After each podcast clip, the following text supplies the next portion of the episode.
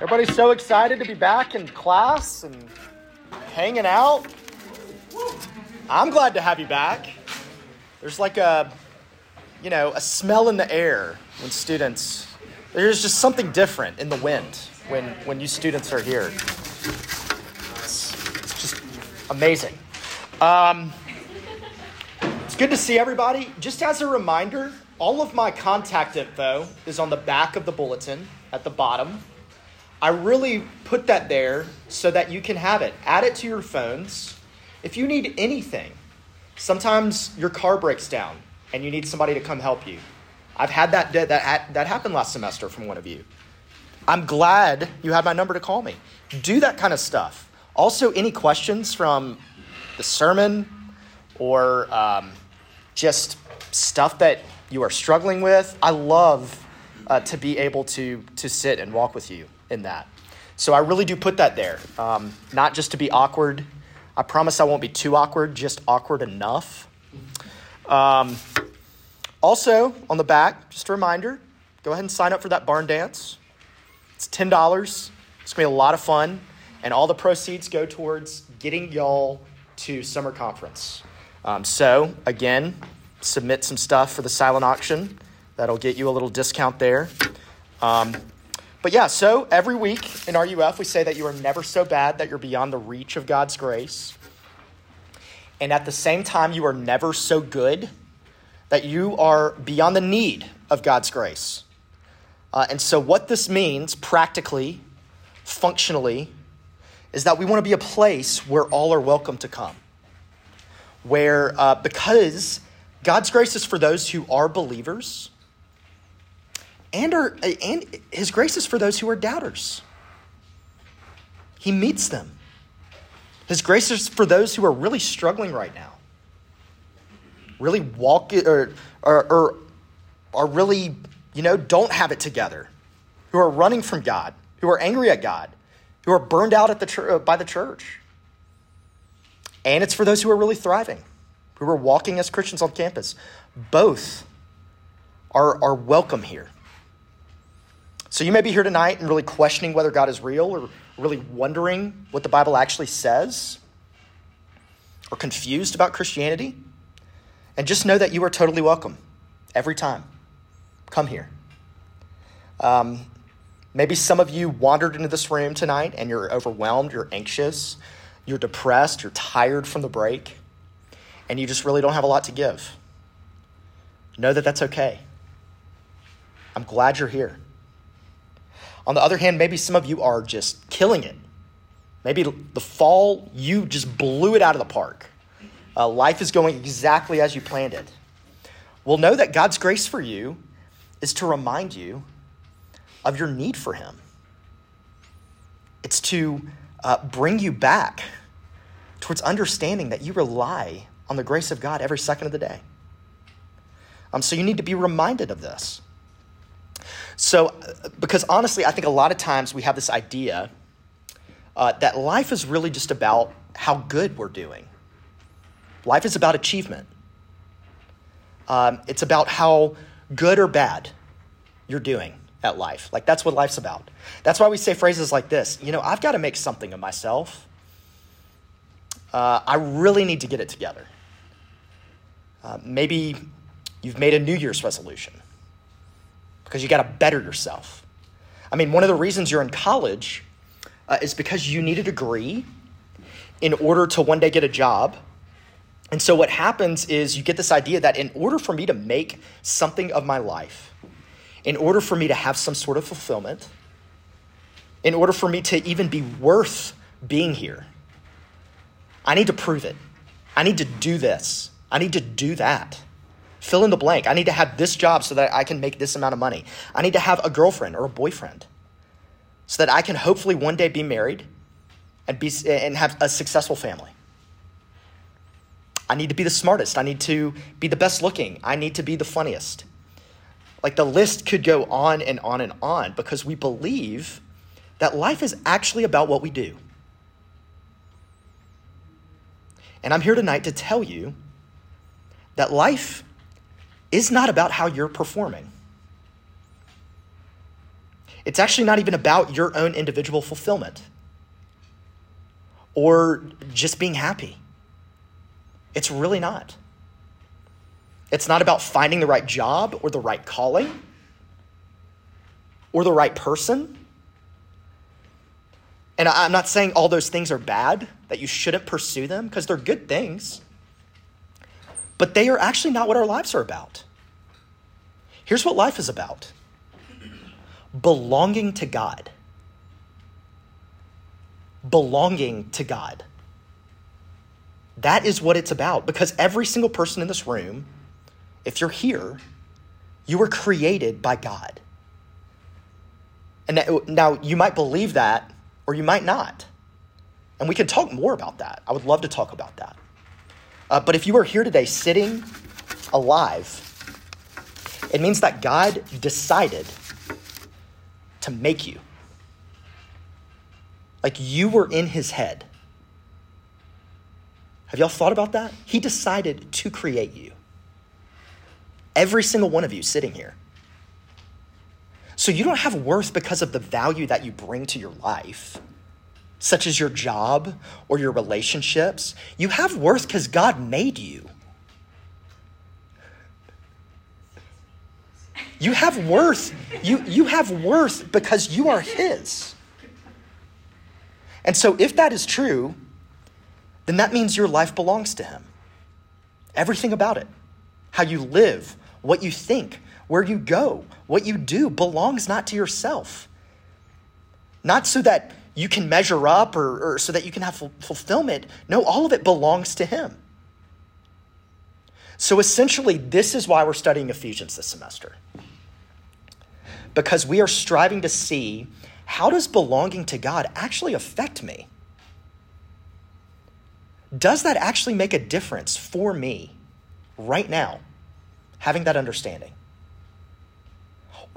In other words, why is it actually worth your time to come here every Tuesday night at eight p.m. and open up a Bible and study his word? Does having life in Jesus and studying his word, does it actually affect you? Does it really make a difference? Seriously, like, ask yourself that. Because I think if we're really honest, it's nice to think about, you know, quote unquote, being saved, right? One day you'll be in heaven.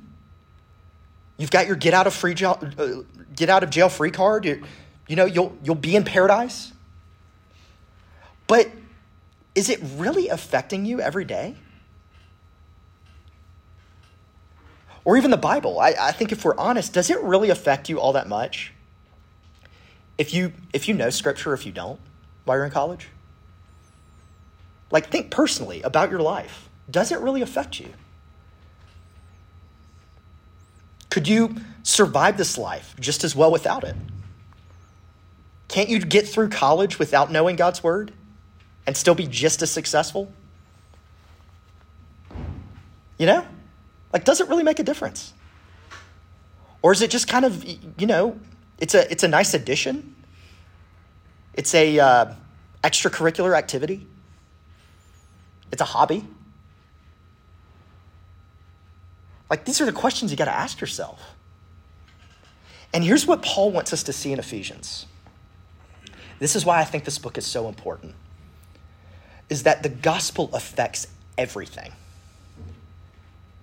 It affects everything. And it's affected every moment in all of history. It affects every single minute detail of your lives. It changes everything.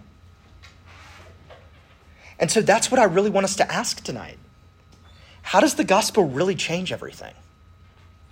In other words, what do we really get by believing in Jesus? What does faith in Jesus really provide us with? How does it affect our lives? And so I'm going to read uh, Ephesians one, and then we'll pray and just talk a little bit more. This is Ephesians one, one through fourteen. Paul, an apostle of Christ Jesus by the will of God, to the saints who are in Ephesus and are faithful in Christ Jesus. Grace to you and peace from God our Father and the Lord Jesus Christ. Blessed be the God and Father of our Lord Jesus Christ, who has blessed us in Christ with every spiritual blessing in the heavenly places, even as he chose us in him before the foundation of the world, that we should be holy and blameless before him. In love, he predestined us for adoption to himself as sons through Jesus Christ, according to the purpose of his will, to the praise of his glorious grace with which he has blessed us in the beloved. In him we have redemption through his blood, the forgiveness of our trespasses, according to the riches of his grace, which he lavished upon us in all wisdom and insight, making known to us the mystery of his will, according to his pur- purpose, which he set forth in Christ as a plan for the fullness of time, to unite all things in him, things in heaven and things on earth. In him we have obtained an inheritance, having been predestined according to the purpose of him who works all things according to the counsel of his will, so that we who were the first to hope in Christ might be to the praise of his glory. In him you also, when you heard the word of truth, the gospel of your salvation, and believed in him, were sealed with the promised Holy Spirit, who is the guarantee of our inheritance until we acquire possession of it, to the praise of his glory. Let's pray. Dear God, we uh, desire uh, to be affected by you. We desire to be changed by you. We desire for your word uh, to shape us. And we cannot do that on our own. We can't do any of it on our own. So God, I ask that you meet us here tonight. Be with everyone in this room, wherever they're at, uh, and that you would um, attend to your word, that you would have it pierce our hearts, uh, that we would know you more, and we would walk in your ways. It's in Christ's name. Amen. Uh, so if you were at the Christmas Eve service at Providence, I used this uh, illustration, so I apologize if you're hearing it again. But uh, a while back in two thousand seven, there was a crowded subway station in the middle of one of the busiest parts of Washington, D C during during rush hour. And so a young man with a violin, he entered in to a busy corner of the subway lobby. He opened his case. He pulled out his violin. He threw a, a couple bucks and some pocket change, uh, change uh, for seed money into his case. And then he began playing. And so around him, there were a couple people who politely listened, uh, and they briefly would throw their change into his case. Uh, but a majority of people just passed him by because, you know, it's rush hour and they've got a lot of business to get done, especially in D C. Uh, you know, the music's pretty, but they didn't have a lot of time to stop and listen. Now, this was actually no random musician. This violinist was the renowned classical musician, Joshua Bell, one of the greatest violinists in history. He's a prodigy. And so the Washington Post had asked Bell to conduct an experiment for them by seeing how context would shape people's perception. And so days before this event, Bell would sell an entire arena out, uh, where people would pay hundreds of dollars just to be in the standing room only seats to listen to this person play. And yet in the subway lobby in Washington, D C, only a handful of people really took the time to even listen to this person. Greatness was right in front of them, and they had no idea. They had no clue what it was they were getting. And I think this is a little bit of the burden Paul has when he's writing this letter. He understands that our beliefs, they always shape how we live. Uh, for instance, if you're if you're trying to get fit, um, perhaps you get up in the wee hours of the morning, start uh, running miles. Uh, this isn't something I would do. That's crazy. Um, you change up your diet. You only eat cabbage and uh, and salmon um, and protein bars, or uh, you go through you know excruciating workout regimens. Um, Why? Because you have the belief that those things are going to get you fit, right? Your belief causes you to do things, always. And you can really do this with anything. And so Paul, writing from prison, to the church in Ephesus wants to give them the cosmic scope of God's work, the large story. It's like he takes a camera lens and zooms way out and, and gives the, the wide, huge, big picture of what God has done. Because he knows that what these people really need is not just these answers to whatever individual problem they have, whatever they're struggling with. Uh, what the what they really need is to understand the true story that they're a part of, to believe what God has really done, because it shapes everything in their lives. And so for you today, whatever you're going through, and know that it's it, it's important and it's hard, right? It's probably hard. It's probably important. And sometimes what you really need to do is reorient your perspective to the larger story that you're in, that you're a part of, that you belong to God. You need a God perspective about things rather than your own perspective or even any other person's perspective, even more than a parent's perspective or a mentor or a friend. You need, a, you need God's perspective. And so let's briefly, what, what I want to do is just look at three things that Paul points us to when it comes to this overall story. And ultimately, Paul is showing us what God has done in the past, what God is currently doing in the present, and what God does in the future. Uh, so look at verses three through six. And notice that all these, all these are verbs that are in the past tense. God the Father chose us before the foundation of the world.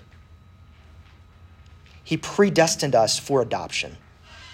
He has blessed us in the beloved. Now, notice for one, this can be a hard doc- doctrine of election and predestination. Maybe it makes some of you uh, uneasy. Uh, potentially, it's a scary subject matter. Um, but notice this isn't something that John Calvin or Reformed theologians just made up. That this is this is actually in the Bible. This is a biblical concept. So it's something to talk about.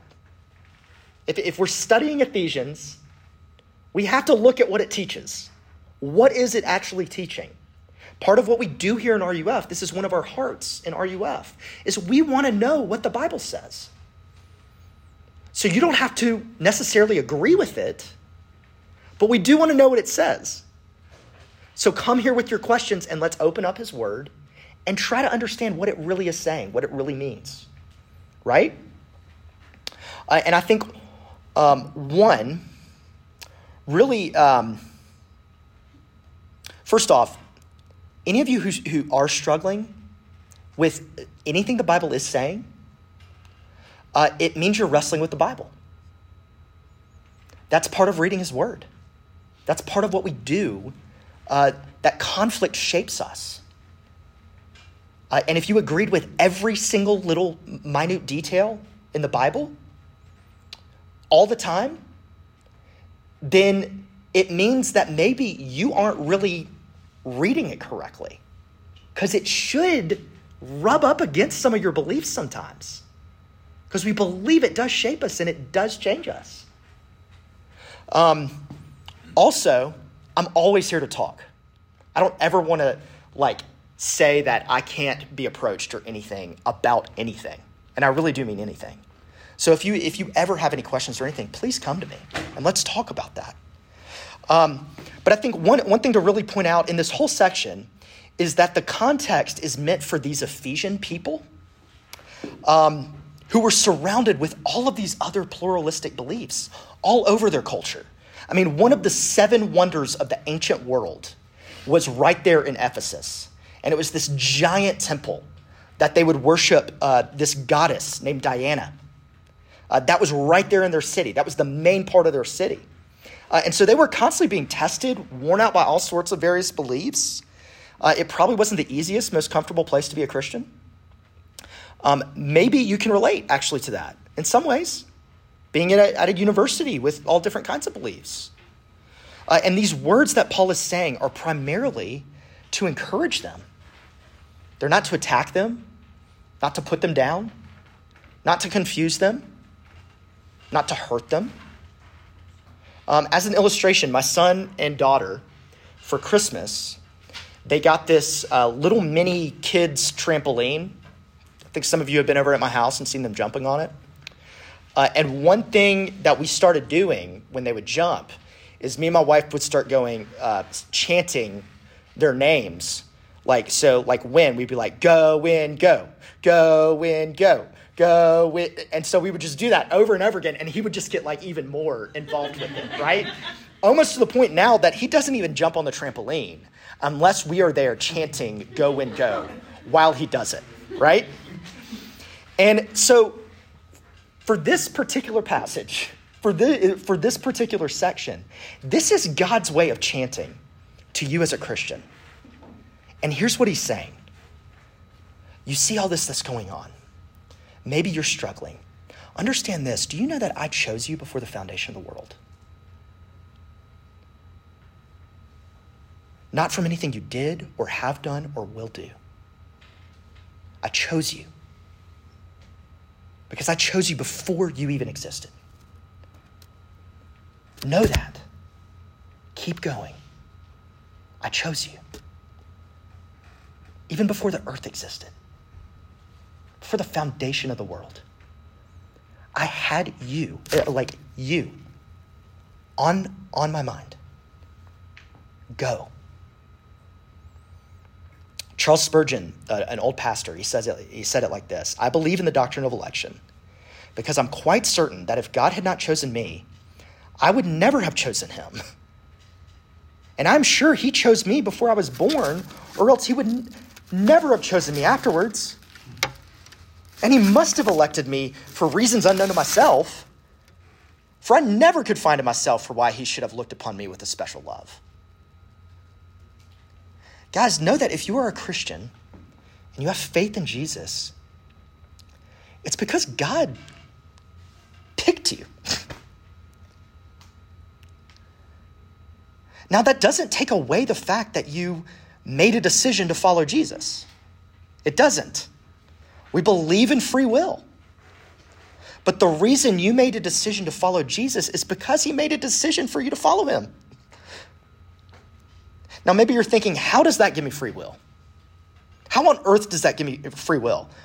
Well, in the Bible, we have kind of a skewed concept of what freedom is. Because in the Bible, the freedom, freedom means no longer being enslaved. That's what freedom is in the Bible. You are no longer enslaved, specifically to sin. So do you have free will? Yeah, you do. Absolutely you do. And you will choose sin every single time. If not for God. For instance, if I put a salad and bacon at the end of my kitchen, and I release my dog, he's gonna run to the bacon every single time and not even sniff the salad, right? For him to not get the bacon, I have to intervene. Another way of putting it is some people think of salvation as this concept of being in the ocean and Jesus is on a ship and with his hand, he stretches out to you and all you have to do is decide to just grab onto the hand. And he's going to pull you up. Pulls you up every time. But in actuality, here's what the Bible, here's the picture the Bible paints of salvation. Is that you are at the bottom of the ocean. Completely drowned. Completely dead. With seaweed in your lungs. Full of water. Dead. Ephesians two, we'll study in a couple weeks. It says you were dead in your trespasses and sins. And salvation comes through Jesus seeing you, swimming to the bottom of the sea, lifting you up without you even knowing, and pulling you into the ship and breathing life into you. Now, it wasn't for anything special about you. It's not that you were incredibly wise or good-looking at the bottom of the sea that he chose you. For instance, hear what it says in Deuteronomy. It was not because you were more in number than any other people that the Lord set his love on you and chose you. For you were the fewest of all peoples. It was because the Lord loves you. And that is so hard for us to grasp. Because we want to give him a reason to choose us. right? You want to be attractive in some way. You want to have something, some reason that he chose you. But here's the reason. It's because he loved you. It's because he loves you. And again, stay with me, because it, maybe some of you are wrestling with the fairness. Uh, maybe some of you are wrestling with maybe a fear. What if I'm not chosen? Right? And here's the question I have for you. Do you want to be chosen? Do you want to be a Christian? Do you want to be part of the church? Do you desire to be an adopted child of God? And as I just talked about my dog, and his issue is not the freedom to pick the salad or the bacon. His issue was the desire to actually pick the salad. Wouldn't it make sense that if you have that desire, that potentially it's God drawing you to him? It's because God really does love you. Now, what does this understanding do for you? What does it do for us? How does it, how does it make a difference? Having this faith that God chose me before I could or couldn't do anything. How, like, what is it? Well, I think what it does is it gives you tremendous security. Because it means you being a Christian is not based on any sort of scheme or craftiness or thought or action that you did.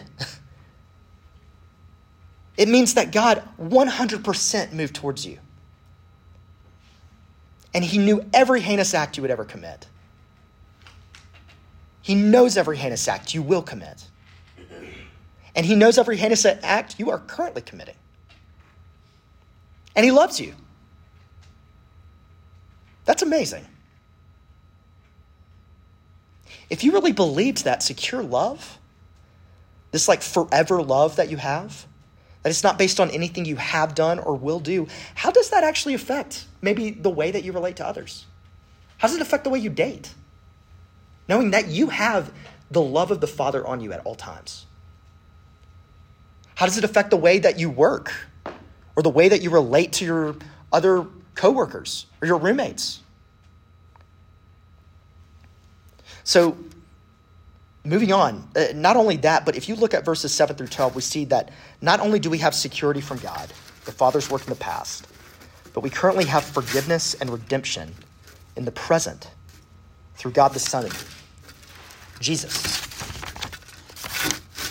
And I'm, I'm getting close to the end, guys. Y'all stay with me. Um, there's a writer named Brennan Manning who shares about his life. He's a great writer. I recommend books of his. Um, But he shares about his life in one of his books. And Brennan grew up uh, with another guy named Ray. And they were best friends. They did everything together. Uh, and they even enlisted in the army together. And um, they were in the war together. And uh, one night, Brennan said in his memoir that they were sitting in a foxhole and a live grenade was thrown into the foxhole. And he said Ray looked at him and smiled, and dove and jumped onto the grenade and saved him. And years later, he's thinking about this, um, and he was still really close to his mom. And, and he asked her, he was like, do you think Ray really loved me? And she pointed her finger at him, and, he sa- and she said, what more could he have done to show you his love? He died for you so that you could be free, so that you could live. And a lot of times we go through life and we don't feel like we're forgiven. Maybe we know we're forgiven, but we don't really feel like it. Uh, we don't feel like Jesus redeemed us with his blood. And there is absolutely nothing more Jesus could have done. He accomplished everything. You are forgiven now and forever. Think of what this provides for you. All those things that you're still struggling with, still hurting with, still beating yourself up over. Whether it's from today or ten years ago, you are free and forgiven and redeemed through Jesus. Jesus paid for that. You are forgiven. And so finally, I'll close with this. Not only do we have the security of the Father's work in the past, uh, freedom of the Son's work in the present, but we also have a future hope because of the Spirit's work. Notice in the entirety of verses three through fourteen, the amount of times that Paul repeats in him. Actually, all eleven verses of this section in Greek is just one long run-on sentence. It's like Paul is just doing a filibuster, just a run-on sentence. Basically, it's like when you talk to one of those young kids and he's telling you a story uh, and he's so excited about the story and he goes, and this happened, and then this, and this, and this, but wait, and then this happened, and this, and this, and this. That's literally what Paul is doing right here. He is, he can't stop talking. That's, that's what's happening. Now, how are you in Christ? Well, it's because the Spirit of God moves in you. And when it comes to what the Spirit does, know that it's not primarily moving in you to give you, you know, just these special abilities like uh, prophecy or speaking in tongues or miracles. Like, you know, sometimes we hear people who were overcome in the Spirit, right? The primary purpose of what the Spirit is doing in you is pointing you to what Jesus did, to what God has done in your redemption on the cross. And he's making it yours. You are in him. He's applying it to your life.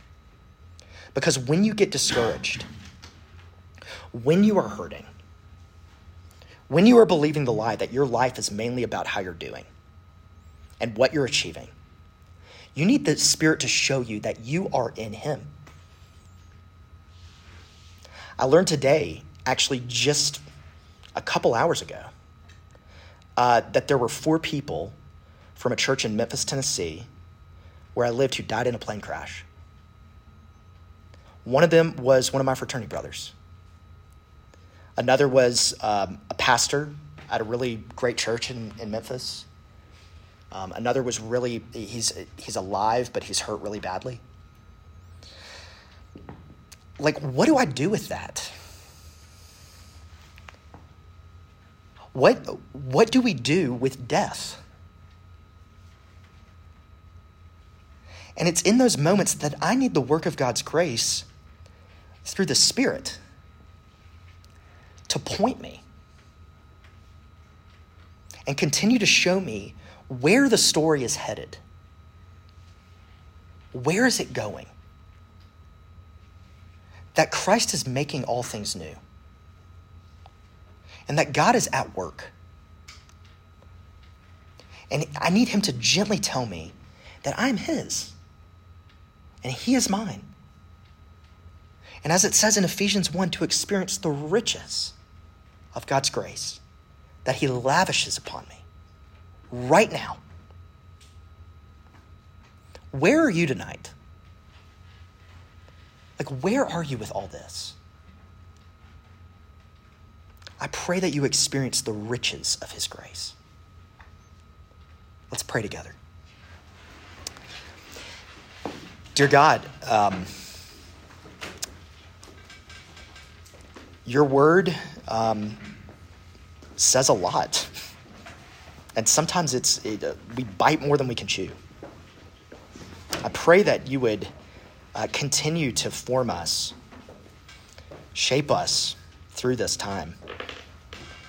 Um, that your Spirit would work in us and that uh, we would hear what we need to hear from you. It's in Jesus' name we pray. Amen.